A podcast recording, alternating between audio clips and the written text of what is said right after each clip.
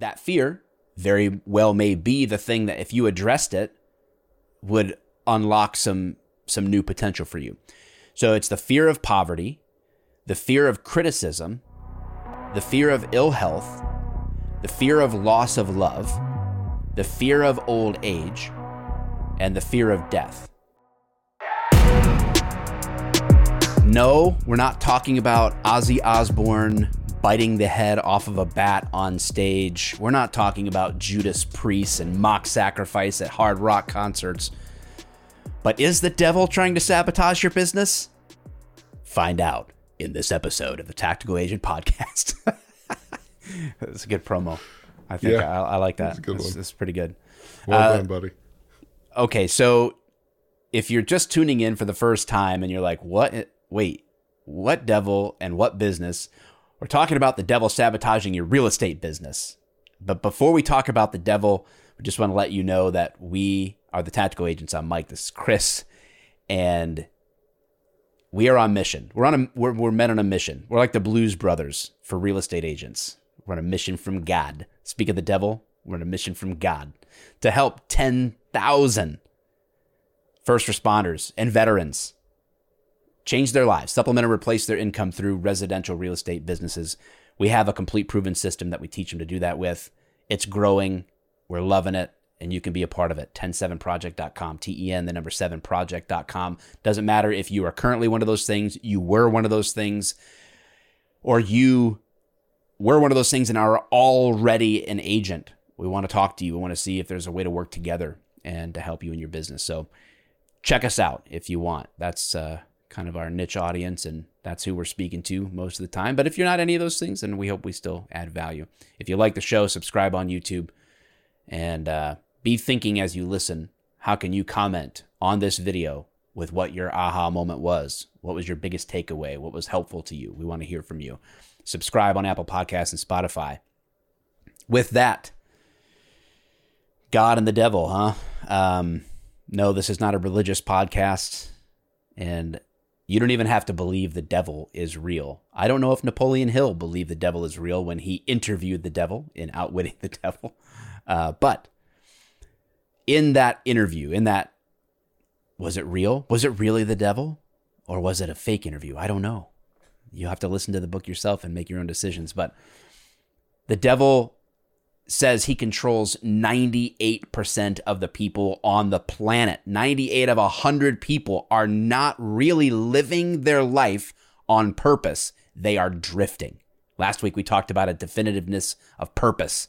And the devil says he controls ninety-eight out of one hundred people and makes them be drifters instead of people who are living, really living their lives. What do you think? Is that an accurate percentage? So, so I think it's probably more like ninety-nine. And I think what's the big thing? The one percenters, right? Like everybody's focused on, you know, how much wealth one percent of the population controls. Mm-hmm. Do you think maybe that one percent are the people that mostly live their life in a way that makes them the one percent? And the one percent is not as big as what, you know, when you say the one percent, everybody thinks billionaire.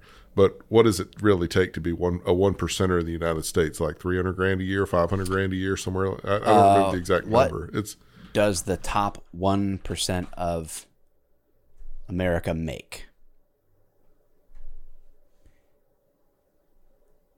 The top one percent can earn as much as nine hundred fifty-five thousand dollars. That's not a good question. What does it take? Yeah. What does it take? Uh, in New York is one example. seven hundred seventy-seven thousand dollars. Oh, it's by, this is by state. That's interesting. In, yeah. in West Virginia, you only need three hundred seventy-four thousand dollars a year to be in the top one percent. Wow. So Michigan's five hundred eleven thousand. You You're in Arizona.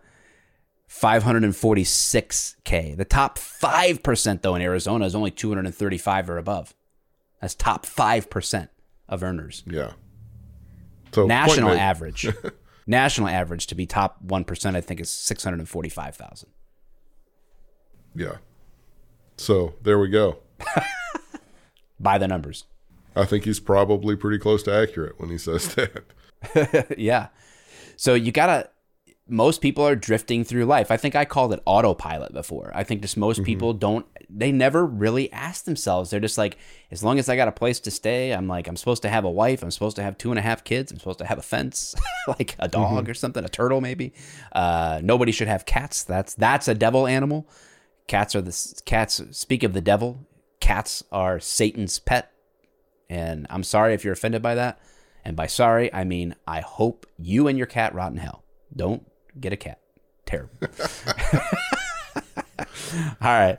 Um, My ex-wife the, loved cats. I'm just saying. Yeah, well, that's a coincidence? Yeah, I don't know. I don't think so. So in this interview, uh, again, we're we're kind of like playing off of Napoleon Hill's book, um, Outwitting the Devil, and kind of pulling out some principles here. It's like, okay, well, if if your if your secret is to keep people drifting, then what is your what is your tactic to do that? And he talks about getting them to live in fear, right? If you can get people to live in fear, they'll hold back and they'll continue to just kind of like drift among the masses. And he breaks down the six critical fears that he leverages. And I say he, the devil, right? Or it could be she. It's probably a woman, actually. Uh, let's just let's just piss them all off today. I'm just going all in, you know.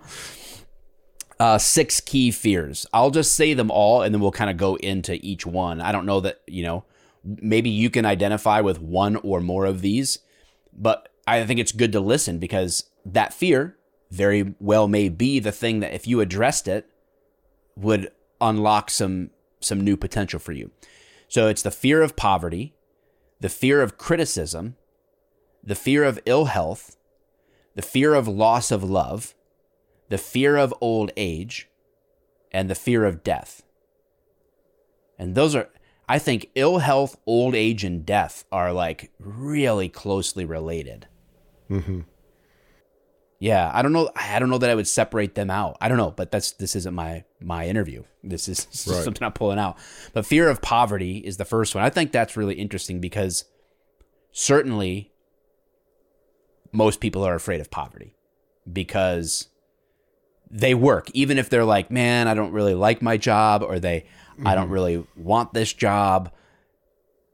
They still work because their fear of poverty is bigger than their drive to do something more. So they still will work because they're they're still afraid of well, of becoming I, poor. I've got a really good example of this, and I'm not going to like speak too much because I don't want to, you know, out them or make them feel bad. But there was somebody that was really close to me in my life growing up that was absolutely brilliant at what they did, right? Like, just people would seek out their expertise from all over the world.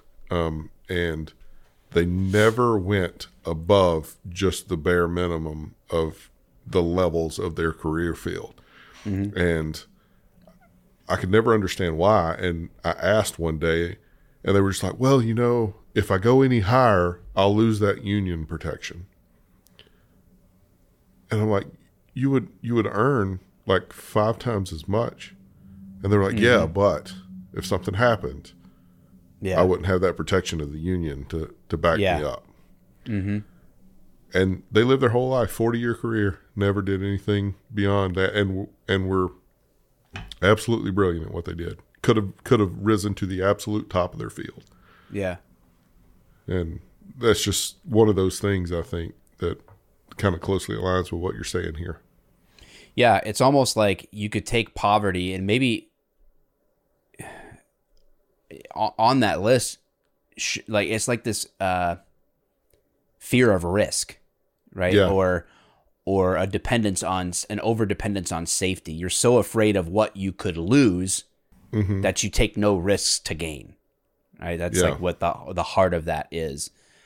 And I think there's something that I feel like in my life takes the teeth out of all this stuff, and I'll save it for the end. Because I think there's a, okay. I think there's one thing for me that eliminates all these fears, um, and maybe a maybe a subset second.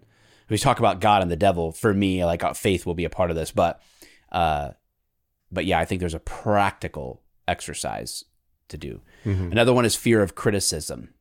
I think this is this is certainly big. People people hate to be criticized, yeah. whether whether people come down on them because they said something and they were wrong, or they just don't want people judging them or judging how well they did or didn't do something.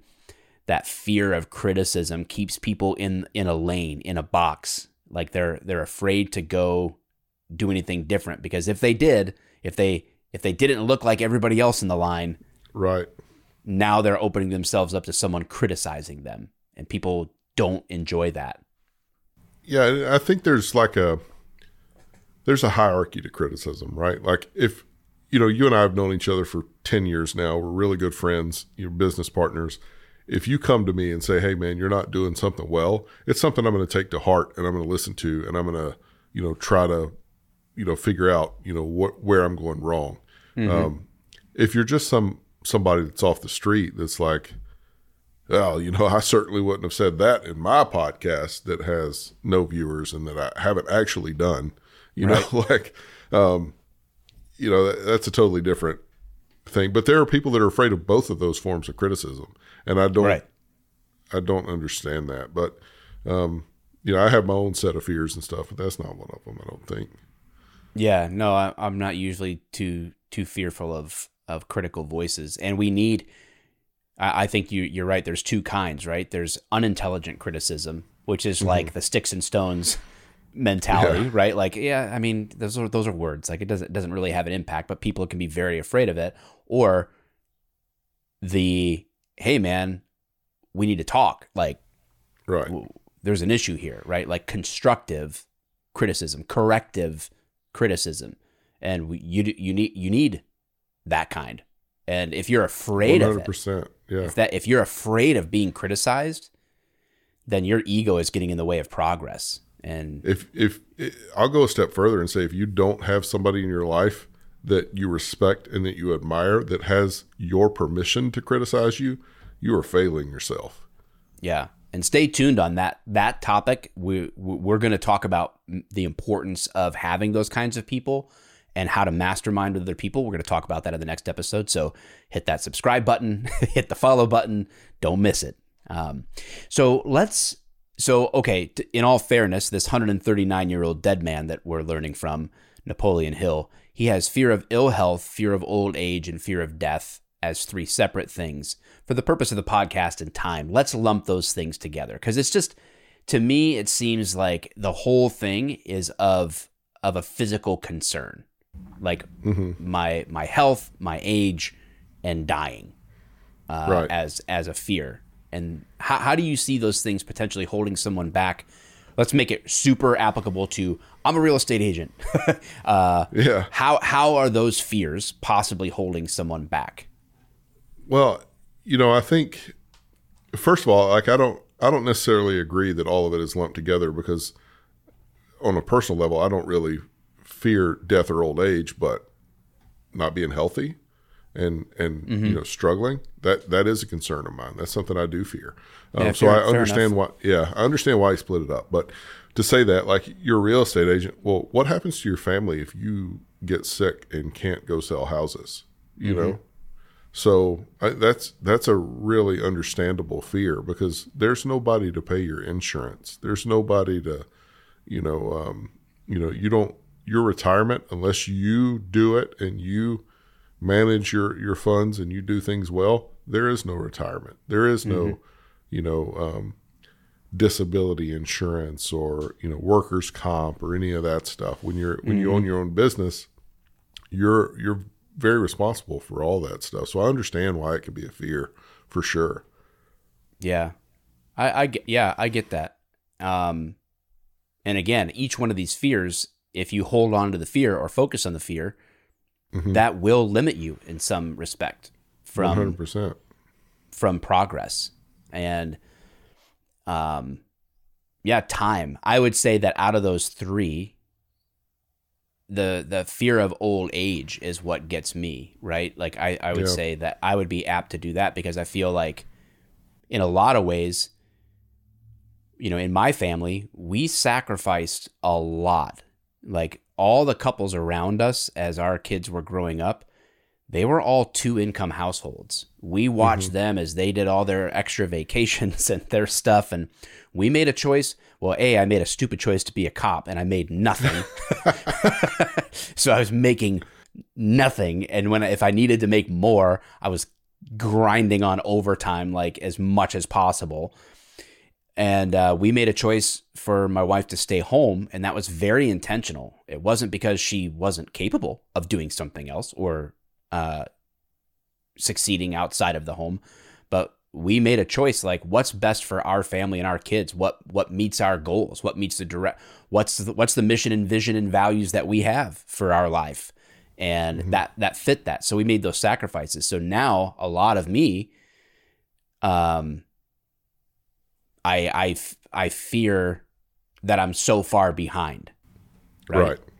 I And that people might be listening. They're going, well, yeah, but wouldn't that motivate you? Because now you like you have energy in the tank. Yes, but it could also hold me. It could also make me reckless, right? Mm-hmm. My fear of old age could keep me like scattering to try to find the the next shiny object or something like that instead of like, because the idea of buckling down and going for the long haul, which is what you kind of need to do to grow mm-hmm. a real estate business, you need to be consistent over the long haul. It may keep me from doing that because I'm like chasing the fast business. And right. then all of a sudden I chase fast business for five years because I'm afraid of old age, because I'm afraid of how be quote unquote behind I am. And all of a sudden I'm still left with no better of a business five years from now. I might, I might've made some money, but do I have mm-hmm. a business?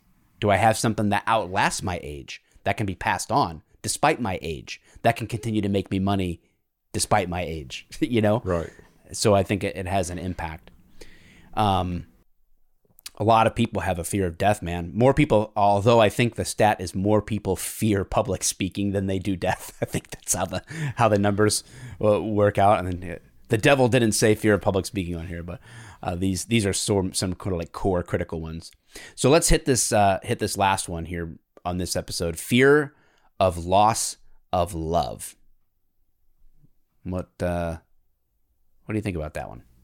Yeah, I you know that's I have you know if we, if we really want to get into it, like I I don't know my dad. Like a bunch of people in my young life died really early on that were really important to me.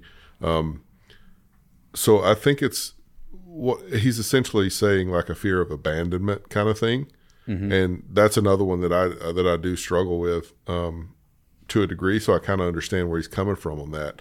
Um, are you gonna, you know, is is going for this next thing going to be alienating to the people in your life? Um, mm-hmm. Is it as you progress as a person, there are going to be times when there are people in your life that don't belong there. And do you have that fear of leaving them behind because you won't be able to find somebody that can fill that same void? And, you know, it's it's a painful reality to realize that people you actually genuinely care about are holding you back and holding you down, and you have to move on from those relationships mm-hmm. um, to move forward. Um, and I think that can that can hold a lot of people back too. For sure. Um, what do you think, guys? Do you agree with these six core fears? Uh, which do you identify with most? And f- for me, the way that I handle any of these fears really is in two directions. Okay.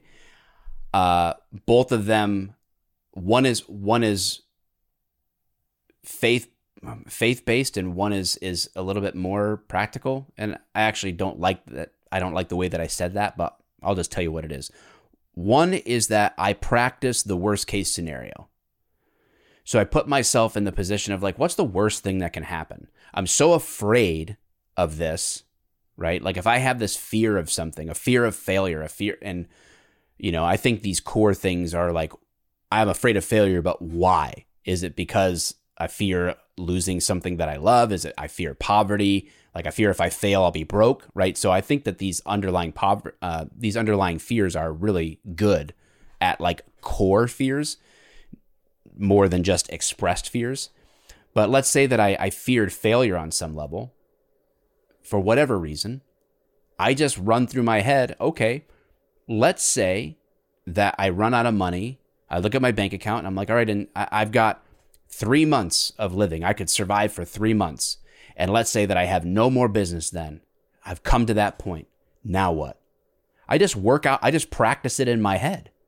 And I take the sting out of it. I take the fear out of it because I'm like, all right, well, I would I would let so-and-so know. And then I, if I was going to, how long would I have in my house before they kicked me out? And do I have things I could sell? Um, who would I live with? And I kind of answer those questions. And then I look at what my life would be like. And I'm like, I, I'm not, not so afraid. Bad. I'm not afraid yeah. anymore. Like you can't, yeah. you can't stop me. Right. And then I think, what skills do I have? I routinely think, if I lost it all, how would I rebuild? What would I do different the next time? And if I haven't lost it all, guess what I'm doing? I'm finding new ideas and ways and perspectives that I can add in right now. If I said, if I did it all over again, what would I do? And that's the other direction, right? So then I start thinking mm-hmm. about, well, instead of being afraid, how can I capitalize on doing the right things? How can I look forward and live forward rather than letting fear hold me back? So I do like this theoretical practice. And then I start thinking about, okay, well, what's the next step that I can take in my real life in the opposite direction to that fear? And sometimes just the boldness to take a step starts to kind of kick fear in the face because you prove it to yourself through a small action, right? Like if I can just do this one thing today, what's the one thing I could do today that would be the opposite of this fear? And if you do that one little thing, whatever it is, then you can prove to yourself, I can do this. I can do more of this. And you can overcome it. That's how kind of like I deal with it. Yeah. That's... That kind of is like a throwback to your law enforcement days, I think, with the if-then scenarios where you, you know, you train yourself to, if that guy pulls a gun when I walk into this gas station, I'm going to move this way and do that, and right, it just same same thing, builds the muscle memory. You have a plan, and um, you know, it's you eliminate the fear of the unknown when you when you have a plan. So, kind of takes the boogeyman out of it, I guess. Yeah, it takes takes a sting out of it. So. Um, that's just a good practice. I think Tim Ferriss calls it negative visualization. We might have even mentioned it on here. Is like, if you've already been there in your mind in the worst case scenario, then you perform better now. Yeah. And if the worst case scenario happens, because you've kind of been there before, you're not surprised by it. It's like, oh yeah, I was ready for this. Like I can handle this. I can make my way through. So, and when, when you can free yourself from fear, man, whew, you can really, you can really take some strides. Because you've, you've kind of like got nothing to lose, right? Yeah. Because taking your house from you can't stop you. Taking your car from you can't stop you. Like, I'll just keep on going, right? I'll go till I till I achieve the mission. And somebody like that, you can't you can't stop them because they're not afraid of things. And fear is the is used to control. Fear is used to manipulate. It's what happens in the news. That's how news keeps you hooked. That's why if it bleeds, it leads, man, because if they can right. make you afraid of something, they can keep you hook, on the hook. If politicians can keep you afraid of something, they keep you on the hook. You keep they keep your vote, you know, like it's it's the fear is the tool of the devil, as it turns out, the the enemy, you know. All right, guys, uh, which are these fears? Again, did you identify with? How did you, how do you overcome your fears? Want to hear from you. Drop it in the comments. Like we, we've got to get the comment section on our YouTube channel rolling. We want to hear from you. We want to interact with you. And if you want to know more about uh, working together with us or what our team looks like uh, across the country, hey, come find out. ten seven project dot com, T E N the number seven project dot com. See you guys next time.